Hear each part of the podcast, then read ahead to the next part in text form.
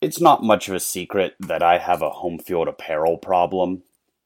Even before we started this show, I couldn't even step foot on a new college campus without making sure there was something from that school's home field collection waiting on my porch when I got home.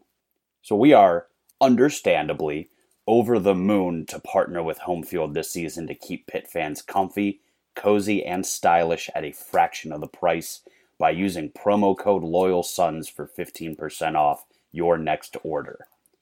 This discount applies site wide and with unique vintage collections for every school from Pitt to Bama, Jackson State to Colgate, Michigan, Marshall, Marquette, and both Miamis.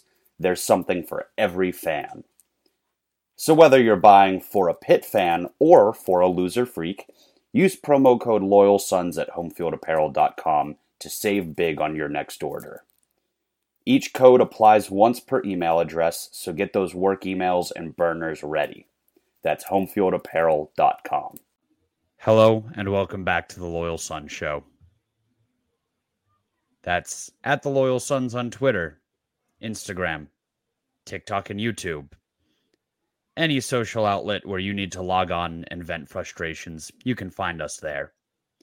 Follow us there and follow us here for Pitt Sports content you might want to miss, but sometimes you just got to take your medicine. The Loyal Sons Show, a place for Pitt athletics fixes. Brought to you, by Section football, 5. Brought to you by Section 5. If you hate football, this is the place for you. Uh, I don't know if you guys could tell by my tone, but I am big sad. We could have said a lot of things for the hate of the week. So we just said, you know, we just hate football because it can I go a hate lot of different directions here. It does this to us. I, I just sat through what happened Saturday night and Sunday at one o'clock. But this isn't a Steelers pod, so we're not going to get into any of that. There's there's enough to vent Please, about no. with what happened on Saturday. So, yeah, this was a brutal football weekend, and it's, it's weekends like this that makes you rethink like why is why is this our hobby? Why don't we do something that like you're pretty much guaranteed a a good successful outcome when you when you do it. Um, I thought about that all day. I've spent the last eight months looking forward to this and only this part of my life and like proposing, but this part of my life. And it has just made me like the miserable, like most miserable dude alive for 48 hours. Like I'm sure I was a bastard at work today. Just top to bottom, worst quality of life the last 72 hours because of two teams I do not play for. And I waited all year for it to feel like this. well, let's just get into it. Pitt Cincinnati. We we can't delay much longer. We've delayed uh, two nights now. Uh, finally pulling ourselves off the mat to get get behind the mics on Monday night here. And fellas, we're a little over 48 hours removed from the ball being kicked off on Saturday night. Do you feel any better? Marginally, but still not good. Far from good. Not even a little bit. I don't know where we can start. Pick up punched in the mouth to start the game, go three and out, let Cincinnati rip off the easiest four play touchdown drive you'll ever see against a Pitt defense. Uh, but I, I think we have to start in one place and one place only, and that's it's quarter quarterback one, Phil Jurkovec, ten for thirty-two, three touchdown passes, a little deceiving there, and just about one of the most demoralizing performances by a single player. I think for a guy that we were hoping would be a substantial improvement to last year's quarterback, and that would be the difference between last year's team and this year's team. Uh, we watched probably one of the worst passing performances by a quarterback in, I mean, a, a decade. I can't, I can't even, I don't even know who else to compare it to. I think What- Slovis against Louisville was worse because of the turnovers. Phil somehow managed to not turn the ball over, which is Ah, kind that's of not surprising. Except when It he was- did. was Except when he did. that fumble uh, through the air, through the air. There are a lot Okay. of bad passes that just happen to not land in the defender's hands. So Or be near anyone. yeah, it was so bad it was good. It was, so bad it wasn't bad. I, Yeah, I'll give Cignetti pause. This might shock you, but ready? I'm going to give Frank Cignetti and Phil Jurkovec some credit right here. They said we were going to throw the ball downfield more. We did. Wasn't completed, but we did. Downfield and into the bleachers. That was a joke. That was a joke. Okay. We Okay. threw the ball downfield more, but it was far, short, left, right. It was bad. I think that was the worst quarterback performance I've ever seen. Yes, there were times when guys threw picks, and obviously a pick is worse than an incompletion. Like I'm not dumb. But just in terms of every time this quarterback dropped back to throw a pass, he either ate a bad sack, and offensive line, you'll get yours in a minute. He either ate a bad sack, or I mean, just he wasn't coming within miles of guys. 10 for 32. And I think those 22 incompletions might have been a total of 200 yards from the nearest receiver. I Can think we, can we say this is the worst game by a quarterback who has ever thrown three touchdowns and no interceptions? yeah, yes, yes, by Definitively. miles. I I can't I that is a hilarious part to all this, right? Like he dropped back 32 times and every pass he threw was either in the first row of seats or like directly on a dime into Konata Mumpfield's hands in the corner of an end zone. It it defies logic, but obviously not something that is reproducible or even positive. So passing game, bad. Running game, very weird. What the hell was that? non-existent? Well, okay, I don't want to move past Phil yet. I Okay. I know where we're going, Squid, but I I can't get that. We're not done with this yet. Uh, so we have a quarterback who all we've heard about in training camp, second straight year, all we've heard about is how good he's looked, how accurate he's been, how he's got a big arm. Apparently, on the broadcast on Saturday night on the CW, first ever football game broadcast on the CW, they may never broadcast another one after that. Apparently, the broadcast team was saying how just Phil doesn't look like a guy who has a healthy arm. Like he was throwing balls that, I mean, we said people said last week about how the ball didn't have any zip on it, but it was against Wofford, so it didn't really matter. It didn't come into play. But there were multiple passes were filled through to a receiver downfield, and the one I'm thinking particularly, he may have got hit on this one, but the one that Mumpfield had to come back for that sat in the air like a center fielder uh, catching a fly ball or a punt returner catching a throwing up a fair catch. Um, but how many of the balls just completely died on their way to receivers? No velocity coming out of his hand. It looks like he he is like permanently damaged or something. And I hate to What- say that about a guy we don't know it, but like there is it's there's nothing there for a guy who's What- 245 pounds.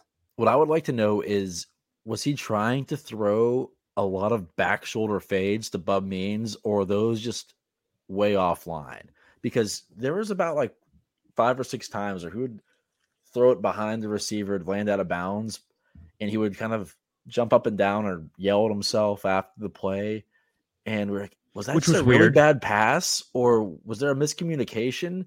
At first, we thought maybe he's throwing back shoulder fades and the receiver just wasn't on the same page but that happened a lot and there was not one single back shoulder fade completed so i'm leaning towards those were just way offline and he looked like he did not practice with any receivers for a snap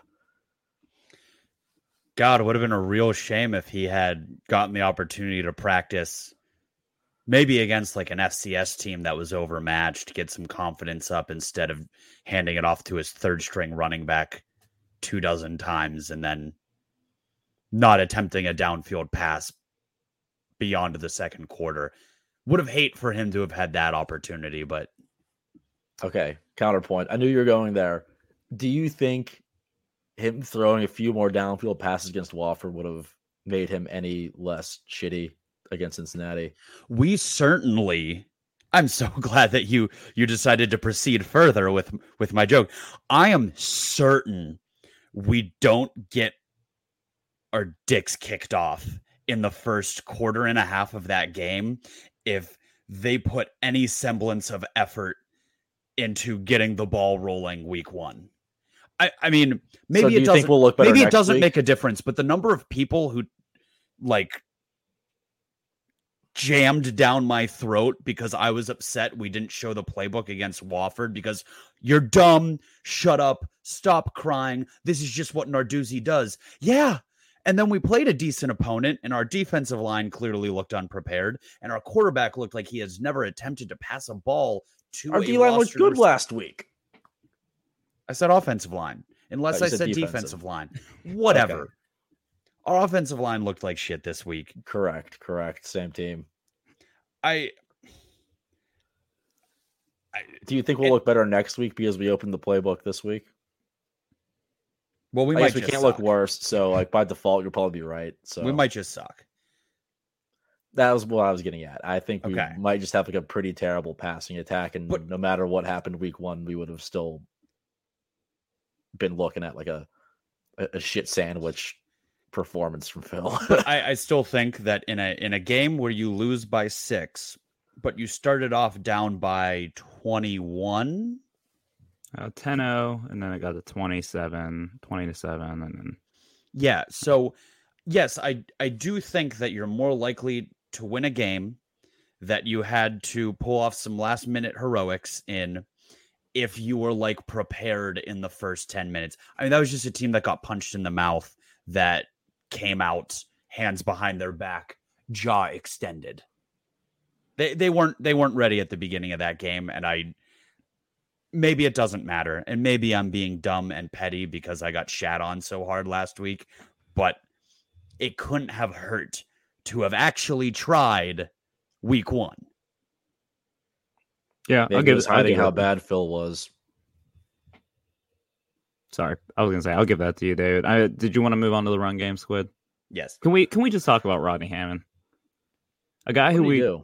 we we thought was going to be the bell cow of this backfield, a potential All ACC running back. We've it's not like we just heard preseason hype about Rodney Hammond. We've seen Rodney ha- Hammond be really good in real games, and they gave him six touches on Saturday.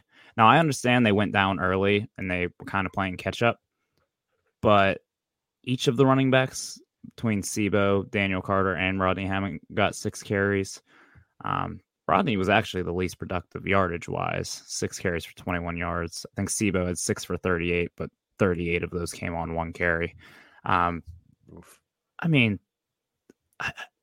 I get it. You're down, so you have to throw the ball a little bit, but I don't think you completely abandon the run game. And it's just, it doesn't make any sense that a guy like Rodney, who we've seen and is a proven commodity and is a proven talent, just has barely been involved whatsoever.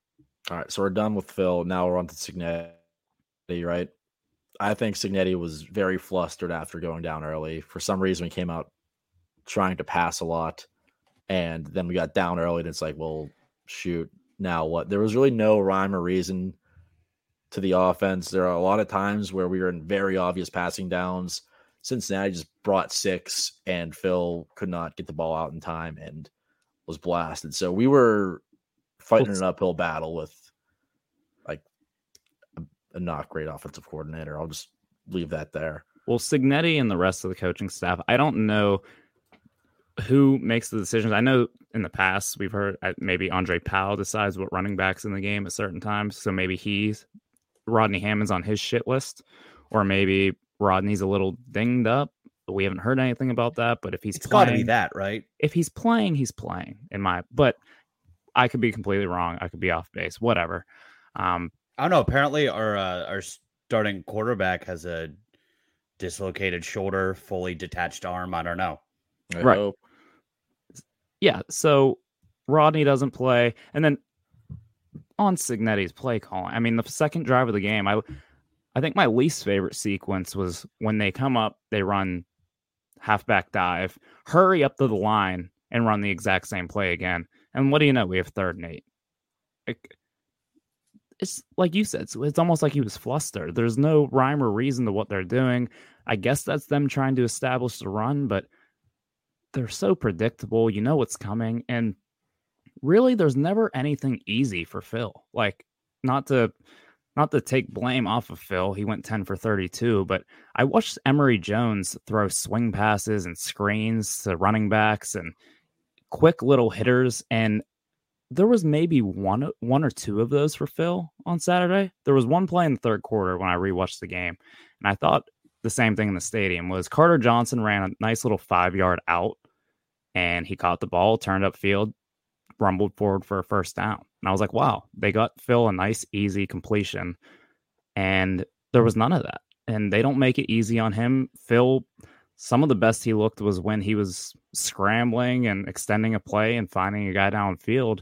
Uh, but nothing looks easy for Pitt's offense, and a lot of stuff looked easy for Cincinnati. That's a good point. I think what we were told was we would establish the run game and would open up the pass game with play action, deep, shots. We'll take what's there. Great. Cincinnati did that. They ran the ball very well. Emory Jones would roll out and he'd have a receiver downfield 15 yards, not a soul within eight yards of him. And we didn't do that. A lot of those deep balls that Phil missed were tight coverage. Eh, the offense was just in shambles. Aside from Gavin Bartholomew, who we should have thrown to a little bit more, but oh, another personnel point while yeah. we're on the topic. Gavin Bartholomew has a drive where he has two catches for 75 yards and the touchdown. Single handedly puts them on the board, gets the game within six points, and then inexplicably does not play a snap on the next offensive possession. Wasn't it the next two? I believe he ma- made it back into the game because I think we only had two more offensive possessions. My mo- memory is a little cloudy, but I know for a fact that he did not play on the next offensive drive. And I want to know on what planet, in what philosophy of coaching, in what sport, in what profession that makes any sense. That a guy can show probably two of two of the four biggest offensive plays of the day. And then he just isn't on the field for the next drive. And we had people replying uh, on Twitter. So I didn't see this personally with my own eyes, but people saying that they sat behind the Pitt bench at the game and Gavin was none too pleased uh, while that drive was going on. He was pissed off he wasn't in the game. Um, I didn't see that personally, but can anyone blame him if he was? No, not at all. Um, God, it. I I agree completely with you guys. Everything took so long. To, it's like Cignetti is constantly outsmarting himself with all these big, long developing pass plays. Um, by by leaving certain personnel off during really crucial moments. Sometimes you just you run a slant. Sometimes you just give the ball to the guy who's playing really well. How many times did Cincinnati throw it to a tight end out of the backfield and he would just catch it one or two yards behind the line of scrimmage and pick up four or five for a first down, or in some cases, break a tackle and go for 10? We were playing checkers. rewatch the game and watch how many easy plays Cincinnati is just out. They just have a playmaker in the open field, and one of our safeties is in a position to make a play one on one. Doesn't make the play because it's very hard to make a play in the open field. Um, but how many of those plays happen for Pitt? I mean, how many times did we see a Pitt guy running free? Bart was running free on that 60 yard catch or whatever it ended up being. Um, yeah, man, it's. I mean, Pitt got out coached. I think we can say that. Outplayed and outcoached, outclassed. By a coach that I don't think is particularly good at being a coach. But has Narduzzi's number. Apparently. He might be the new Larry Fedora to Narduzzi. How dare you? Yet we somehow had a chance to win down the stretch. Yeah, it did not look great during that comeback, but we came back mostly because of our defense standing tall after a bad start too, but ball in Cincinnati- our Cincinnati ran- Cincinnati ran for 216 yards. Just want to throw that out there. A Narduzzi defense that's prided itself on making teams one dimensional, not allowing them to run the ball. Uh, got absolutely torched on the ground. I will say, and we've all taken turns carrying water for various people on the staff and on the team. I will say there's clearly a common thread where Pat Narduzzi defenses look like chickens with their heads cut off for the first couple games of a season and then put it together. It's obviously a very complicated system with a lot of nuance to it. And especially when you have as much turnover as we have this year, it's going to take some time. Um, having said that, make a play. Yeah. And And- be a Division One athlete. Yeah, and to build off of that, I mean, they kind of just figured it out in the second half. Yeah. They looked good. Uh, offense couldn't make enough plays to make it really matter, but they did kind of f- figure out in the second half. And I do think, I mean, are we in the spin zone session of this pod yet, or do we have I some? still more have some bitching to do? anger to get out. Okay, keep going. I, I, I didn't have like a like a follow up thing prepared. Just That's fine. Whatever you, I mean, I'm sure that you have no shortage of things to be upset about. It was Okay. terrible. Yeah, I I've started to look at this on a on a macro level, and I think that's what Pitt fans always do. Um, because anytime we lose, it's an indictment on Narduzzi or Cignetti. Um, I've I've now made peace with the fact that Cignetti was a bad hire, and this should probably be his final year as the offensive co- coordinator at Pitt. But the one thing that that has really gotten me is um, it was such a no brainer to let him go into the portal and get his guy. When he did it, I I don't think any of us were really sold on Jurkovec.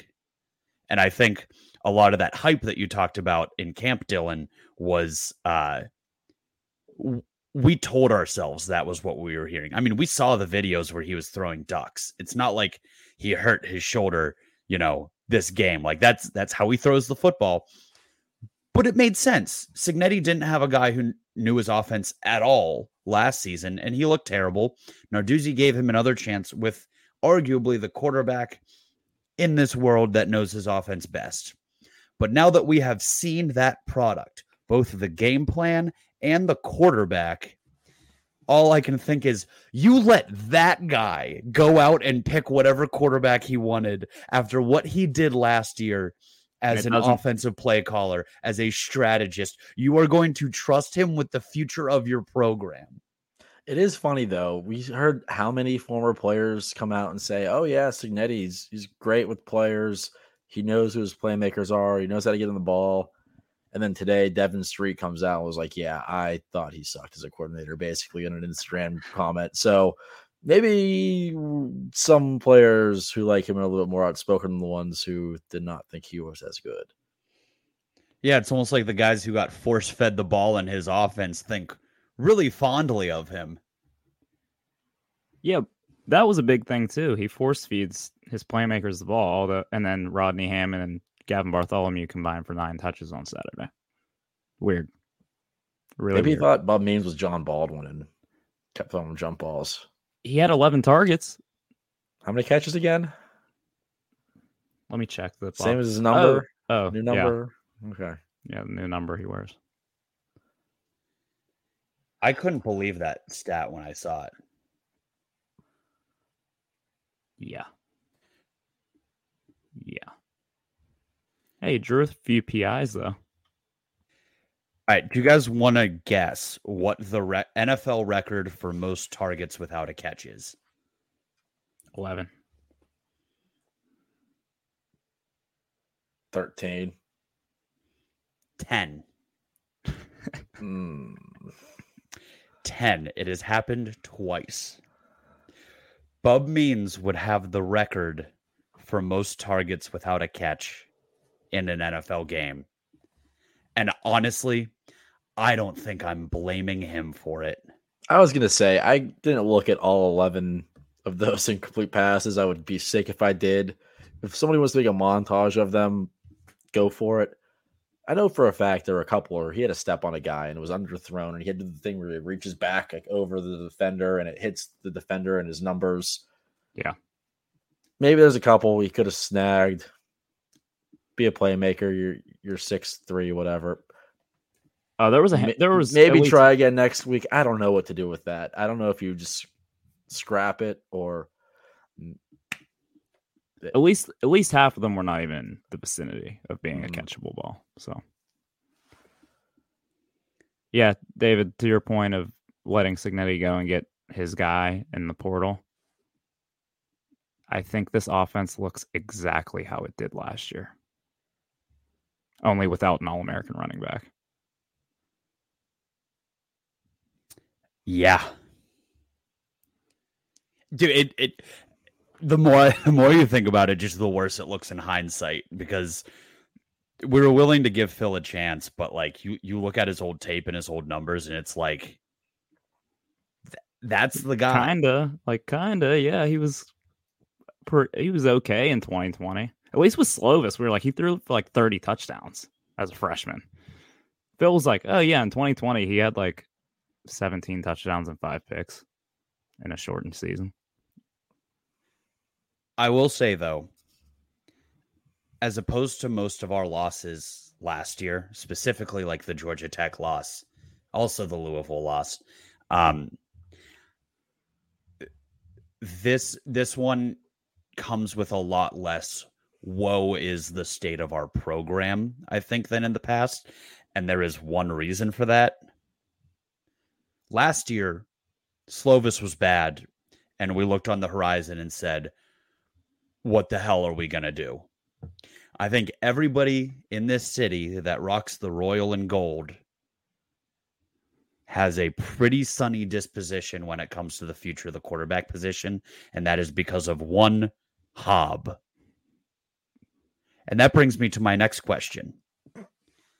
At what point do we think that we are going to see number 11 come into the football into the starting lineup? the real answer probably not soon. I I don't know how many more 10 for 32 games it'll take. But I will say this, David. I am jumping on the Hab bandwagon a lot sooner than I thought I would. I won't go on the Yarnell bandwagon. That's we're still not that desperate, but I God damn it, this is too soon. Yeah, the, game two. I, I thought this might be I- late in here. I know. I I know. I'm not sold on the guy who was going to be like third on Penn State's depth chart. I think Jurkovec's performance on Saturday was disqualifyingly bad. I I am not like I'm a stick with your your guy guy. I don't think you can watch what happened and and keep trotting him out. I I mean, he they're I not think going. I think he should have a short leash in Morgantown. okay, can I give you this hypothetical? If Phil goes six for 16 in the first half against West Virginia and we're down um six to 14, are you yanking him? He has an interception too. Squid buddy, I, I don't know. I how how bad it is is is he missing the throws as bad as he did last week? Yeah, there's no drops. Are are the balls spiraling end over end in the air? There How are many- a lot of not near misses. How many uh 12 yard sacks did he look slow as hell on? Three. You might have to, man, cuz if if we lose next week I'm not even I'm not finishing the sentence. It is a tough can of worms to open up because what if you take Phil out and then there I don't. I also think, doesn't look good. Then what do you do? You have I think there's no turning back at that. you point. have a terrible QB room. Oh, you just I, put I in get the desperation. You got to try something different. Because, but it, at least if Veer performs poorly, you can keep him in a couple games and sell yourself on he's going to learn and come in next year and be really good. Can There we is not talk no about such this thing. already. Yeah, yeah, enough, enough, enough, enough. It's not going to happen yet. Phil's gonna watch the film. He's gonna come back next week and uh, look better. Or they're just gonna give, Dracovic. wow. Uh, or they just give Rodney Hammond like 47 carries. I'll let Dion Dion Lewis, Shady McCoy. I think that's exactly what they should do. Any spin zones here? Do we have any spin zones? It sounded like you had a had a couple to start with. I, I I've taken up enough of people's time, uh, doing the whole hair on fire thing. Phil can't play that bad again. We almost won, and Phil had an abysmal game. unless he And- does. And in that case, if it's similar to last week, I think they they will move on. But he won't play that bad again because he can't. A couple other slight bright spots. Let's let's end a little positive. I thought Daejon Reynolds, Konata Mumpfield, and Gavin Bartholomew all flashed that they can make plays. If I did not have any faith in Reynolds, and he had two very tough catches.